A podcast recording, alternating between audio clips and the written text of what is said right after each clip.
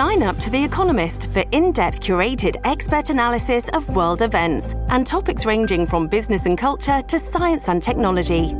You'll get the weekly digital edition, online only articles, curated newsletters on politics, the markets, science, culture, and China, and full access to The Economist Podcast Plus.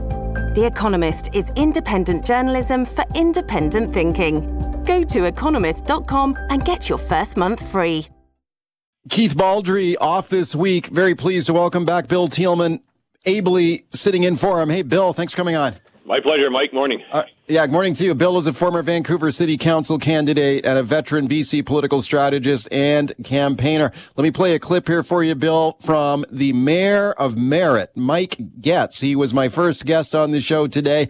This guy is mad as hell here over his hospital emergency room getting shut down again. So it is closed again this morning. He says it, it is the 16th time this year that the local hospital emergency room has been shut down because of a staff shortage. He says, look, we are not getting what we paid for here. They will withhold tax revenue to the provincial government. Have a listen. I'll get your thoughts. When we calculate our tax for 2024, where we hand in our remittance, we're going to be pulling out every single day that we didn't get service. So if we go 20 days before this year's over, that's how many days we'll pull out, and we're not going to pay for that service because we never got it. Okay. Bill, what do you think? Well, it, you know, there's a long history, Mike, in politics uh, over many, many centuries, even of tax revolts and withholding taxes. The Boston Tea Party is the most prominent example that comes to mind, but there have been others. I, I guess the problem that I have, I, I appreciate the mayor's concern and the, the good folks in Merritt's concern. It's terrible to to have a hospital that keeps closing and opening and closing, um, but is nobody wants the hospital to be closed. Adrian Dix, the health minister, doesn't want it to be closed. The staff don't want it to be closed. So it's not like someone's out there trying to close it to save money or something. They're actually trying to keep it open, and they're probably spending extra money to find staff from further and further away to, to get there. So I don't know that it'll have an effect. I think what it is is a good, uh, obviously, public relations attempt to sure. put pressure on the Ministry of Health and pressure on the minister to try and, and do a better job. But it's it's tough when you know uh, this isn't the only area where there's staff shortages. There's all the other hospitals that have closed down and you know we've talked about this on on the show. Uh, BC Ferries can't find enough staff some days to run the ferry, and again, nobody wants to not run a, a ferry on schedule. So it's kind of like we're facing staff shortages in a lot of different areas. And as you and I have seen, probably some of your favorite restaurants might say we're not open so many hours anymore because we can't find the staff. Yeah. Yeah. I'm sure that getting back to the politics of it there locally, I'm sure this is some good retail politics for him on the, the streets of Merritt. I'm sure there's a Absolutely. lot of citizens there fed up and they don't mind seeing their mayor raise some hell here about it. But I, I just wonder, is this legal? Can you do this?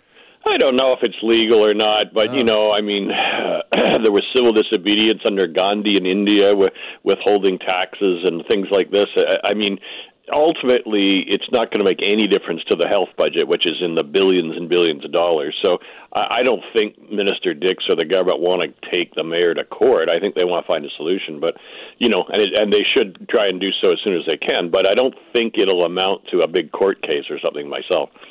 Well, if it does, that would ricochet badly for this community, wouldn't it? They, they could end up paying more in legal costs to oh, fight gosh. it in court. Yeah, you don't want to you don't want to start talking about constitutional law yeah. in courts that's for sure. But look, his point's well made. Uh, I think uh, he's obviously met with the minister recently at the UBCM and uh, probably will speak with him again. I just think, you know, Adrian Dix can't conjure up doctors and nurses to every spot where somebody doesn't show up or is going away for a week's holiday or something. It's just a the system is that tight, and and we're going into flu and COVID and RSV season. It's it's going to be a tough winter if um, if you know uh, people do get sick too. It's not just that they're on holidays. Uh, staff at hospitals get sick on a regular yeah. basis.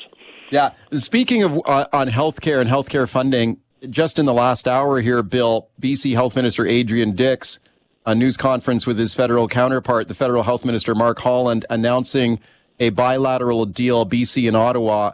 BC will get $1.2 billion over three years for federal healthcare funding. So this is the, the first province to finalize one of these bilateral side deals here. What do you think of that? Could that make a difference? 1.2 billion? That gets gobbled up pretty quick. Yeah, it does. Although you know, I, I'm just guessing. I think uh, you you probably know better, but the uh, the health budget is, I think, about 50% of the BC budget. So, you know, a billion is uh, not insignificant, of course, um, but it's over three years. So, you know, then right. you're down to 400 million a year. I don't know. I, I mean, anything is better. Any money coming from the federal government to BC for healthcare is good news. First of yes. all, no question about that. Um, you know, that could potentially hire hundreds of doctors and nurses in BC. So we'll we'll keep our fingers crossed on that. And um, you know, pretty clearly, it's new money, so that's good. It's not part of the ongoing health transfer payment. So you know, this is a, a good development. I think uh, will any of these single one things solve the the challenges that we have with staffing? Uh, no, probably not. But together, they may make a difference. Okay, I spoke to a West Vancouver dad this morning on the show, Bill. He found some used drug syringes near his daughter's playground at her school in West Vancouver. And we've got the BC government has recently introduced some new restrictions on public drug use. You cannot smoke crack, for example, within six meters of a storefront door. I guess seven meters is okay. You cannot do drugs within 15 meters of a public wading pool for kids. I guess 16 meters would be okay. Let's listen to the federal uh, conservative leader here on the attack on this file is Pierre Poilievre. Then I'll get your thoughts. Justin Trudeau and the federal NDP are radical and extreme to the point that they allowed crack and heroin in the first place to be legal and present in our playgrounds and around our schools.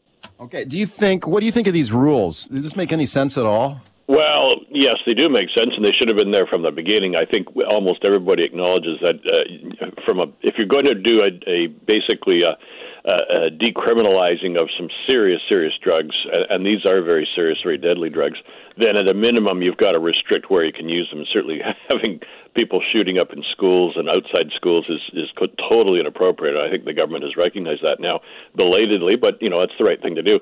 Um, look, there's a big debate over everything to do with the drug situation, and we've heard about the Portuguese model and and more emphasis on rehab and drug courts and other ways of going. Uh, we've got advocates saying, "Sell me safe cocaine and heroin." Well in my book, there is no safe cocaine or heroin. Those can kill you in any form at all, without fentanyl, with fentanyl. So uh, I understand where the opposition leader is coming from. At the same time, we know uh, dead people don't go into rehab. Dead people can't take programs and learn to deal with their problems without taking opioids or other dangerous drugs. So it's it's a it's a very fine balance that I think the society and our our province, our country, are trying to find. And um, you know, it, it, the death toll is horrific from from overdose deaths every month. We hear a report from the coroner, and so I, I think uh, you know it, the government is trying to do some things to make things better. Um, so far, it hasn't worked, but you know, we can't just throw up our hands and say, well, let's just, you know, I mean, the completely banning everything didn't work either. So. Okay, quick glance south of the border, Bill. Robert F. Kennedy Jr. Oh, announces oh, he will stage an independent campaign for U.S. president. He had earlier been threatening to challenge Biden for the Democratic nomination. That's no longer on the table. He will run an independent campaign for president. Get your thoughts on this. Let's listen to him here. Bobby Kennedy Jr. I want every American to know that you are not alone in this crisis. I want you to know that I'm going to be a president who's going to be thinking about solving your economic problems every day that I'm in the White House. The government created these problems, and you deserve a government that is going to solve them. Okay, I remember when he was running briefly for the Democratic nomination, Bill, it was the Democrats who were kind of wetting their beds over this. Could he split the vote? And Donald Trump seemed to enjoy that. Now that he's running as an independent, Trump seems to be more worried about Bobby Kennedy Jr. stealing votes from him. What, what kind of impact could this campaign have, do you think? Well, it's going to be very interesting, and I got to say, it's sad, but uh, Mr. Kennedy is a bit of a nut I mean, there's just no way around. You could read his stuff. He, uh, you know, he's made all sorts of bizarre claims. Wi-Fi causes cancer. Uh, Ashkenazi Jews and Chinese people are the quote most immune to COVID-19. He's an anti-vaxxer, pro-gun. Um, yeah, he's yeah, he is an environmentalist, and a lot of environmental groups up here have been happy to have Robert F. Kennedy stand with them, Clayoquot Sound or whatever. But yeah. he seems to have gone off the deep end, and you know, all of his brothers and sisters denounced him publicly. Yes. Just denounce the guy. I mean, you know it's bad when your own family members come out on in public and say he'd be a terrible, perilous president. So uh, I think, but look, he's appealing to a crowd that does include a lot of Trumpers, a lot of Trump supporters, and Sure. some of his some of his positions and lines are are more there. So I think Trump is worried that he could peel off some of his votes as an independent. Uh, I think Biden still has to be worried that the Kennedy name, even if every other Kennedy in the country is saying he's a he's a bad candidate for president, you still have to worry if you're the Democratic campaign. And I think David Axelrod, who's advised Barack Obama, has said this as much that I mean, even if he took a couple percentage points, and Mike, you know, you're a student of politics. Remember when Ralph Nader ran? and allowed uh, allowed uh, I think it was George Bush was able to get just get by Al Gore. Uh, you don't need much to upset the balance in a tight election. Yeah, it is very interesting though to see a, a, Kennedy here potentially peeling off some support from from Trump because I, you know, on issues like vaccines that uh, w- would appear to appeal more to Trump's base than to Biden's base. So this is an interesting wild card here. Now, At Evernorth Health Services, we believe costs shouldn't get in the way of life changing care, and we're doing everything in our power to make it possible. Behavioral health solutions that also keep your projections at their best? It's possible. Pharmacy benefits that benefit your bottom line? It's possible. Complex specialty care that cares about your ROI? It's possible. Because we're already doing it. All while saving businesses billions. That's Wonder made possible. Learn more at evernorth.com/wonder. If you're struggling to lose weight, you've probably heard about weight loss medications like Wegovy or Zepbound, and you might be wondering if they're right for you. Meet PlushCare, a leading telehealth provider with doctors who are there for you day and night to partner with you in your weight loss journey. If you qualify, they can safely prescribe you medication from the comfort of your own home.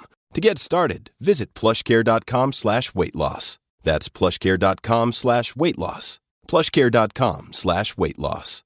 Okay, your calls to Bill Tieleman 604 280 9898 is the number to call. Star 9898, toll free on your cell. Richard on the Gulf Islands. Hi, Richard, go ahead. Hi there. I was just going to say on the uh, drug use issue, um, I it's you know we we do have to help people that have got a drug problem, but uh, just saying okay, um, use it isn't helping their issue.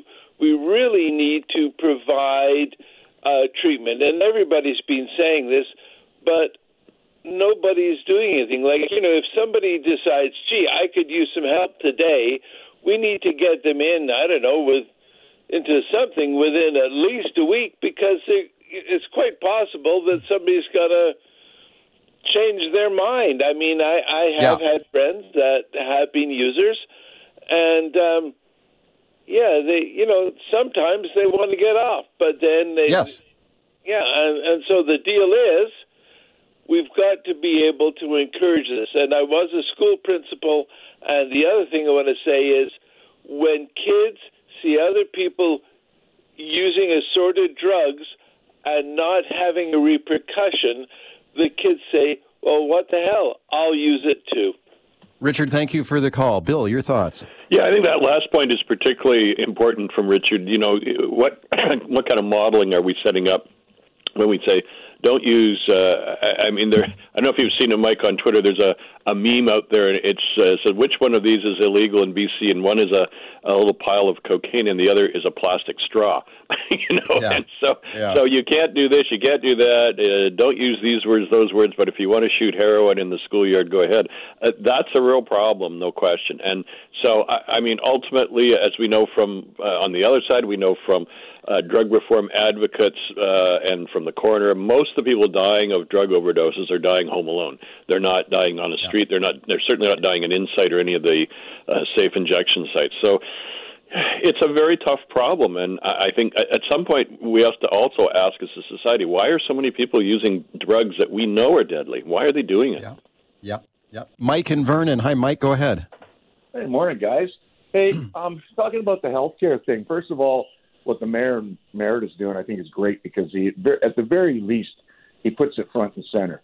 Um, and the second thing is the money coming from Ottawa. I don't care how much money comes here from Ottawa. it's not money that's going to solve this problem. It's the basic way that healthcare is delivered that is the problem in this province. And it is so restricted, it is so controlled and manipulated by ideology that nothing ever gets done. We've had a health minister who's been there for, uh, what is it, four plus years now, a government that's been there long enough that there's no one else to blame but themselves. So I think it is far past time, and a lot of people agree that it's time to sit down, take a look at the system that we have, and remodel it so that it actually works and the money is used effectively. Mike, thank you for the call. Bill, we've got a minute left here. Go ahead. Yeah, I mean, let's not forget we've we've gone through and are still going through the COVID crisis. So this has been the most challenging time healthcare has ever faced, on top of all the other problems it has. But you know, we've seen some significant improvements. We talked about the money that just got announced today, but we've also seen the government agree to bring in physician assistants who can assist doctors, take on some of the role there. We've seen nurse practitioners introduced. There's quite a few. I've been treated by a nurse practitioner uh, at times. You know, there there are things that are happening, but uh, I mean, let's face it, guys like you and I are getting older, and we take more health care time, uh, as does the population age. It's going to be a continuing challenge, and if we could get COVID behind us, it would certainly help. Bill, thank you for your time today. I appreciate it. Thanks, Mike.